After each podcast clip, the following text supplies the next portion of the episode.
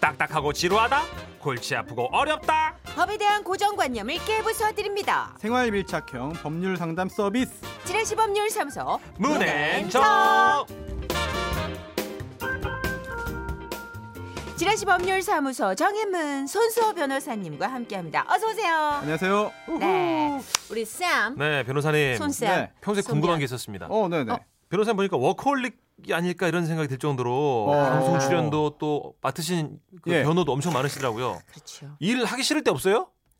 저 뒤에 그렇게 꺾어야 돼요. 네. 트로트도 아니고.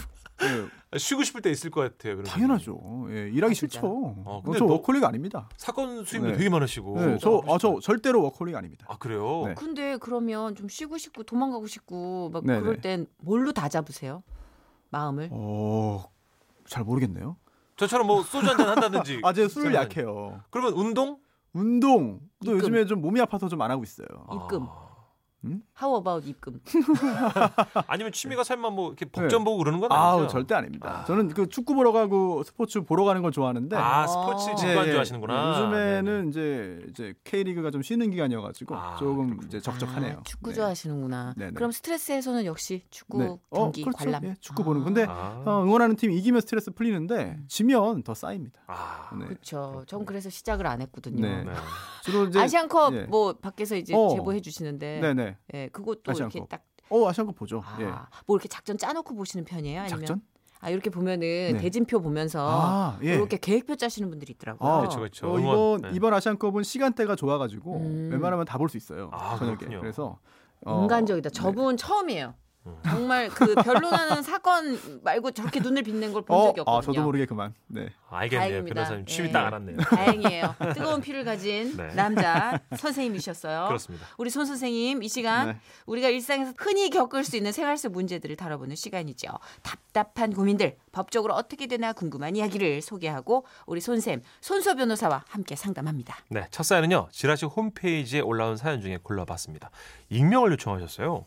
아, 물걸레 청소기 선물로 아, 저희가 드릴 익명은 거고요. 물걸레로 연결이 되거든요. 그렇죠, 그렇죠. 예, 예. 사연 바로 만나겠습니다. 그렇습니다.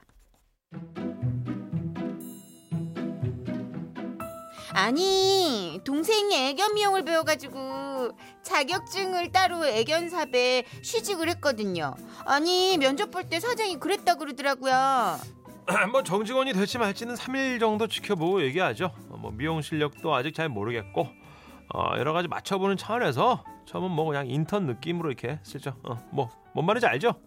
문제는 일한 지 이틀째 되던 날 터진 거예요. 아니 미용하는 중에 손님이 맡긴 강아지가 동생 손을 물어가지고 아이고. 살점이 뜯기는 큰 사고가 난 거예요. 손님이 맡기면서 애가 문다거나 뭐 사납다는 얘기를 한 적은 없고요. 사납다니 우리 애는 평소에 누굴 문 적 없는데 뭔 소리 하는 거예요? 여기 주인 누구예요? 주인 나오라 그래요. 아니 오히려 실력이 부족한 사람을 미용사로 써놓고 말이야. 왜 꾸준 우리 애한테 뭐라 그래요? 나 참 어이가 없어서 진짜. 샵 사장님은 처음 오신 쌤이라 그랬다면서 죄송하다고 하시더니 아니 동생한테 사과하라 그래가지고 우리 동생이 손님이랑 사장님한테까지 사과하고 그랬다네요. 글쎄 그리고 그 다음 날 아, 3일 정도 뭐 같이 일해 보니까 뭐 아무래도 우리 샵이랑 안 맞는 것 같아요. 예. 그동안 일한 돈은 줄 테니까 예, 다른 데 가서 알아보는 게 좋겠어요. 동생은 현재 손가락 치료를 받으면서 일을 쉬고 있는데요. 사장님이 지켜보자고 한 상태에서 사고가 난 거라 4대 보험도 없고 아이고. 응? 치료비도 어느 쪽에서 못 받고 있는데 아, 이런 경우 동생이 혼자 다 감당해야 하는 게 맞나 싶어서요. 그때 충격이 컸는지 아 그냥 나중에 다른 곳에서 일하는 것도 겁나서 못할 것 같다 그러고 있거든요. 아이고, 음, 진짜 진짜 아무런 도움도 주지 못하고 옆에서 지켜만 보고 있는 제가 다 답답하고 맘도 아프고 막 속이 터질라 그래요. 아 진짜 속상하시겠네요. 완전 어, 씨, 열받는데 너무- 또 사장님 연기를 하신 문천식 씨가 또 사장님 불리하게 연기를 했어요. 어? 불리한 상황이긴 해. 우리끼리 얘기로는 이 사장님이 물어줘야 되는 건데 아, 어떻게 그렇게 냉혈한으로 인정머리 없는 연기를 잘해요? 제가 그런 건 아니고 이게 딱 느낌이 이 사장님이 이 애견샵 말고 따로 뭘 하는 것 같아. 이게 부업인 것 같고 건성건성이야 되게. 어디 노는 직업 하나 있는 것 같아. 아 웃겨. 근데 요즘 진짜 대부분의 직장에 정직원 되기 전 인턴 과정이 많이 있더라고요. 아 이거 진짜 예. 속상한데? 음. 이게 산재로 받아내기가 이게 힘든 상황인 그쵸? 거죠. 아니 누가 네. 지금 그러니까. 치료비라도 좀 해주면 좋은데. 아, 그나저나 그리고 저는 이렇게 반려견을 키우고 있는 분들 네. 이런 식으로 천만 반려인들을 모독하지 마시길 바랍니다. 예. 다 이러지 않습니다. 그럼요. 다 각자 책임감 갖고 있고 다는 아니지만 네. 근데 일부 때문에 말이죠. 아, 그렇죠. 어쨌든 중요한 건 산재입니다. 네, 제가 좀 꽁트라 살려보겠다고 얄밉게 연기를 했는데 어쨌든 마음 마음까지는 아니어도 네. 그죠? 일단 이 다친 부분 어떻게 되는지 여쭤보죠. 물어보겠습니다. 자, 정직원이 되기 전 인턴인 듯 인턴 아닌 인턴 같은 애견 미용사가 미용 도중 다쳤어요. 이 경우에 산재에 해당이 될까요, 변호사님? 된다. 아! 와, 됐어. 아이 걸렸어. 오예, 딱 그냥 딱 걸렸어. 어. 이리 와. 전 사실 이 사연을 듣고 예. 깜짝 놀랐습니다. 왜요? 왜냐하면 저희 회사 아, 비서팀의 어, 비서 중에 한 명이 네. 전직 애견 미용사예요. 오, 아, 정말요? 네. 오, 그래서- 뭐 그렇게 이직이 가능하구나 또. 어, 네. 와. 그래서- 어, 애견 미용을 하다가 네. 네. 정말 이 익명님과 같이 걔한테 물린 거예요. 트라우마가 생겼구나. 네, 그래서 아, 그럼 못하겠다. 아. 그래서 1년 하고 그 다음에 이제 그 아, 변경을 했죠 직역을. 어. 세상에. 그래서 지금 열심히 일을 잘하고 있어요. 그랬구나. 네네. 그래서 야, 음. 아. 와. 물거래 청소기를 받았나 그런 생각이 듭니다. 지금 저희 아, 직원이. 진짜 네. 남일 같지 않으실 것 같아요. 어, 정말 똑같아요. 음. 그래서 제가 오, 이 사연 보니까 어, 남녀 같지 않습니다. 예. 어, 네. 근데 받을 수 있다고 확실히 네. 말씀해 주셔서 뭐 마음이 어디다 놓여요. 청구를 해야 돼요? 이게 산업재해라는 게요. 이게 업무상 재해잖아요. 그쵸. 업무상 재해는 이제 그 업무상 사유에 따른 근로자의 뭐 부상, 질병, 장애, 사망이에요. 음. 중요한 거는 이제 아, 업무상 사유가 되겠죠. 네. 그런데 업무상 사유에 따른 근로자의 음. 자 그럼 근로자인가? 인턴인데? 그게 지금 애매한 네, 거죠. 인턴인데 근로자인가? 이게 애매한 거잖아요. 인턴도 근로자지 사실 어, 엄밀히 말하면. 그렇죠. 그죠. 그럼 그 근거가 어떻게 되는 것이냐? 그렇죠. 일단 보죠. 아, 정직원이 될지 말지는 3일 정도 지켜보고 얘기하자. 음, 자, 이게 이건 정직원이 아니란 얘기입니다. 예. 예, 그렇죠. 그러면 이것도 근로자인가?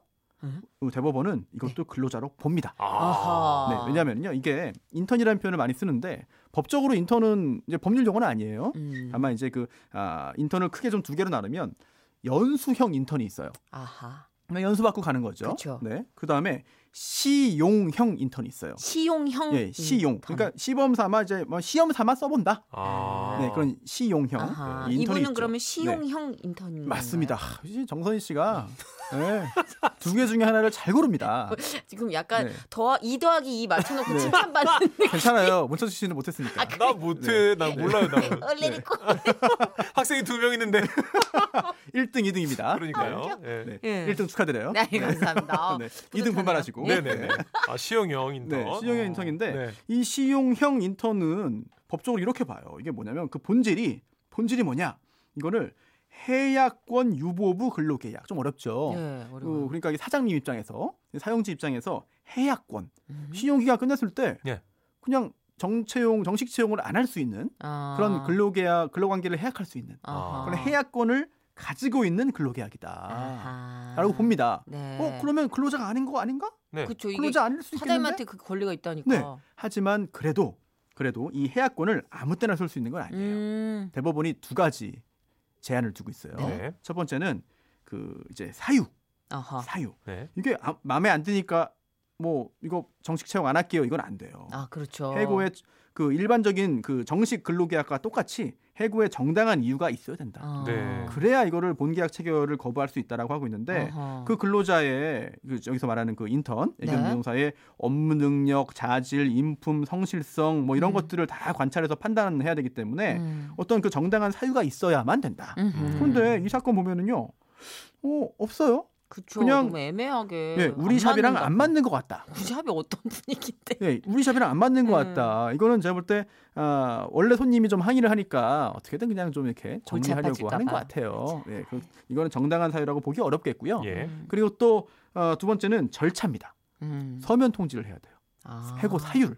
네. 아니 해고 사유를 알려줘야 그 해고 사유를 가지고 다툴 수 있잖아요. 어. 근데 그런 것도 절차로. 정직원이 아- 정직원이 예, 예, 아닐지라도 그렇죠. 예. 어허. 그러니까 본 채용 거부를 통보하기 위해서는요. 네. 단순히 그런 뭐 어, 통보 어, 해고한다 이것만 해선되는 게 아니라 음. 구체적으로 실질적인 그런 그 본채용 거부 사유까지 명확하게 음. 기재해서 서면으로 통보해야 하고요. 조그만 가게도 똑같이 네. 통용이 되는 거죠. 아 예, 가게 이게 규모나. 근로기준법 자체는 이제 그 이제 상시 고용 5인이잖아요. 네. 그런데 그 상시 고용 5인 이상이 아닌 경우에도 적용되는 규정들이 있어요. 아, 네. 그래서 예. 이렇게 중요한 규정들은 적용이 되는 거죠. 아. 네.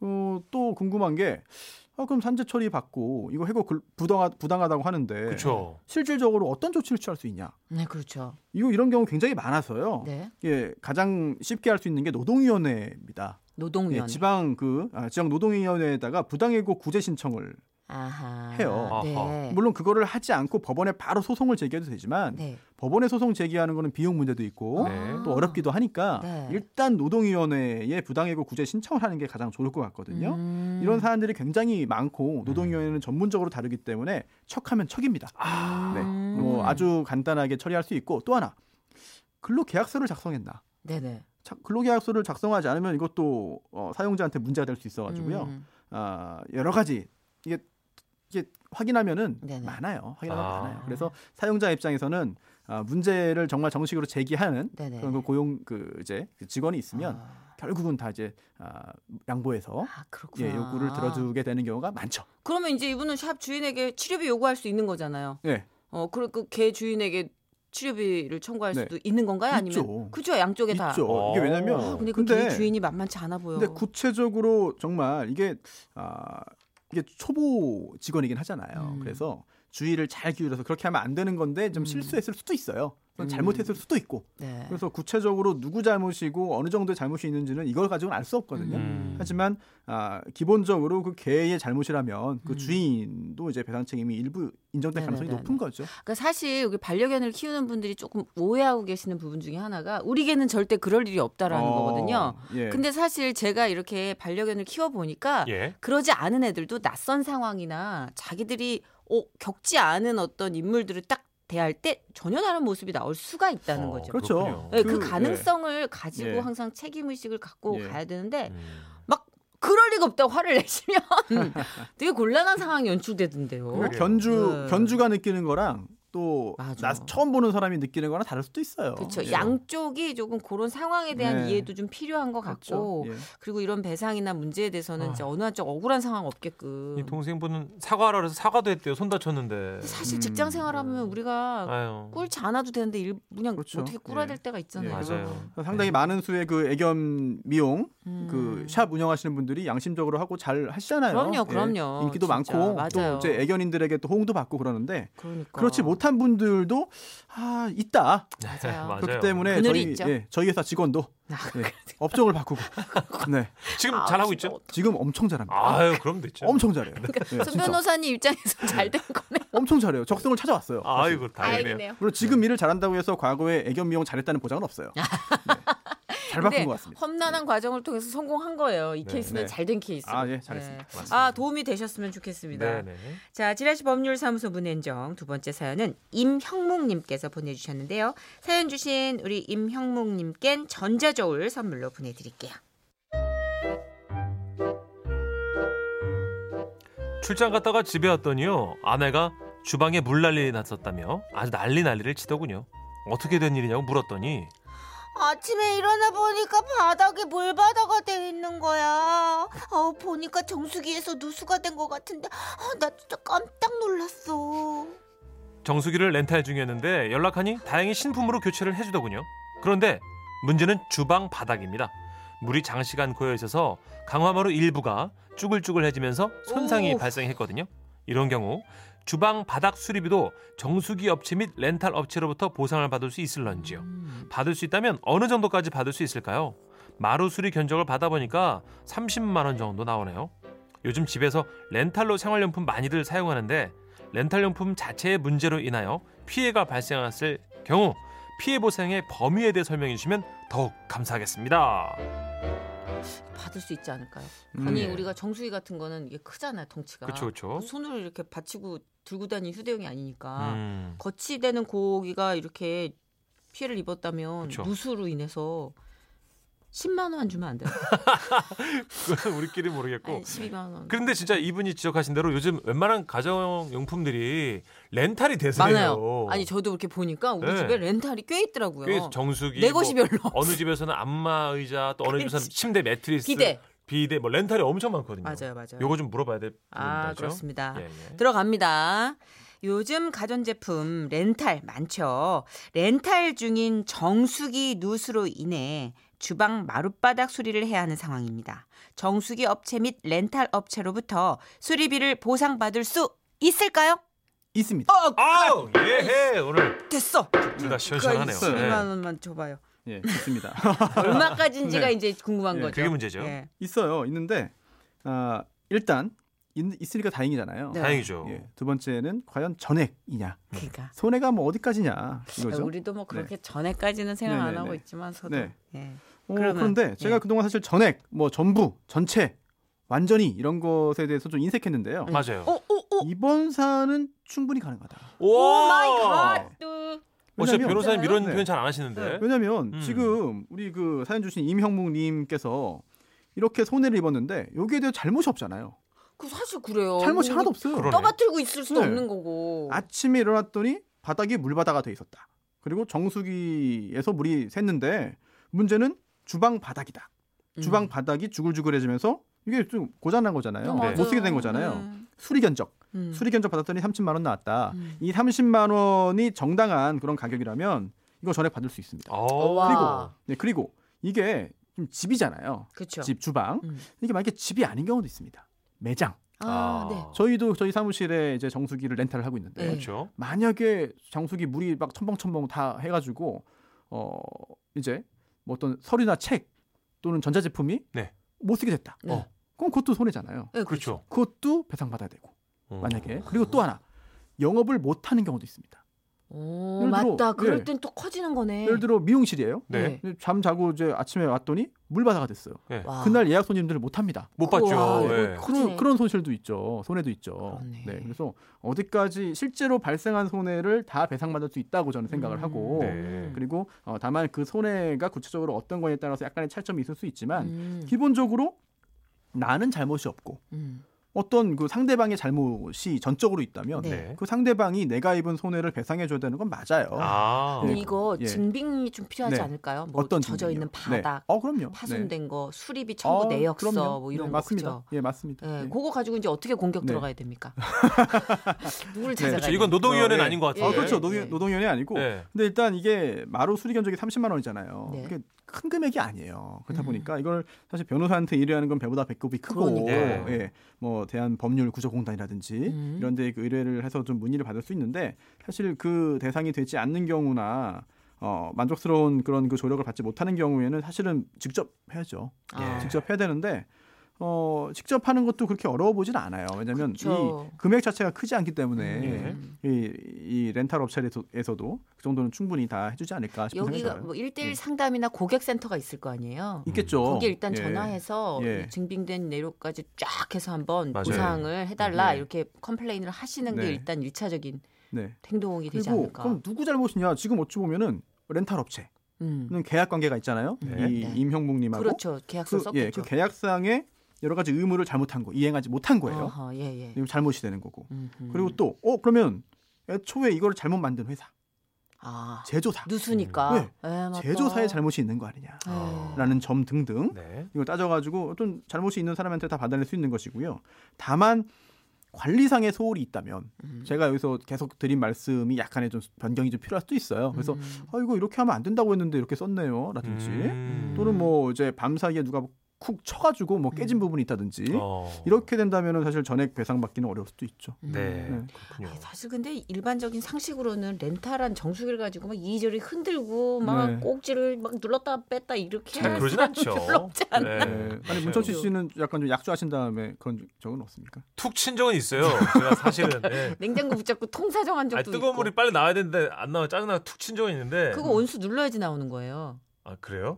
취해가지고 또 어, 뜨거움으로 안 나온 게 다행입니다. 예, 네. 이런 그러네, 경우는 진짜. 안 되고 네, 네. 예, 그 외에 일반적인 상식선상에서는 거의 그렇죠. 내가 잘못한 게 없다면 그렇습니다. 된다는 그렇죠. 거. 자 오늘 깔끔하고 명쾌하게 이렇게 네. 정리를 해주신 손수 변호사 감사드리고요. 네. 다음 주에 또 뵙겠습니다. 예, 고맙습니다. 안녕히 안녕히 가세요. 가세요.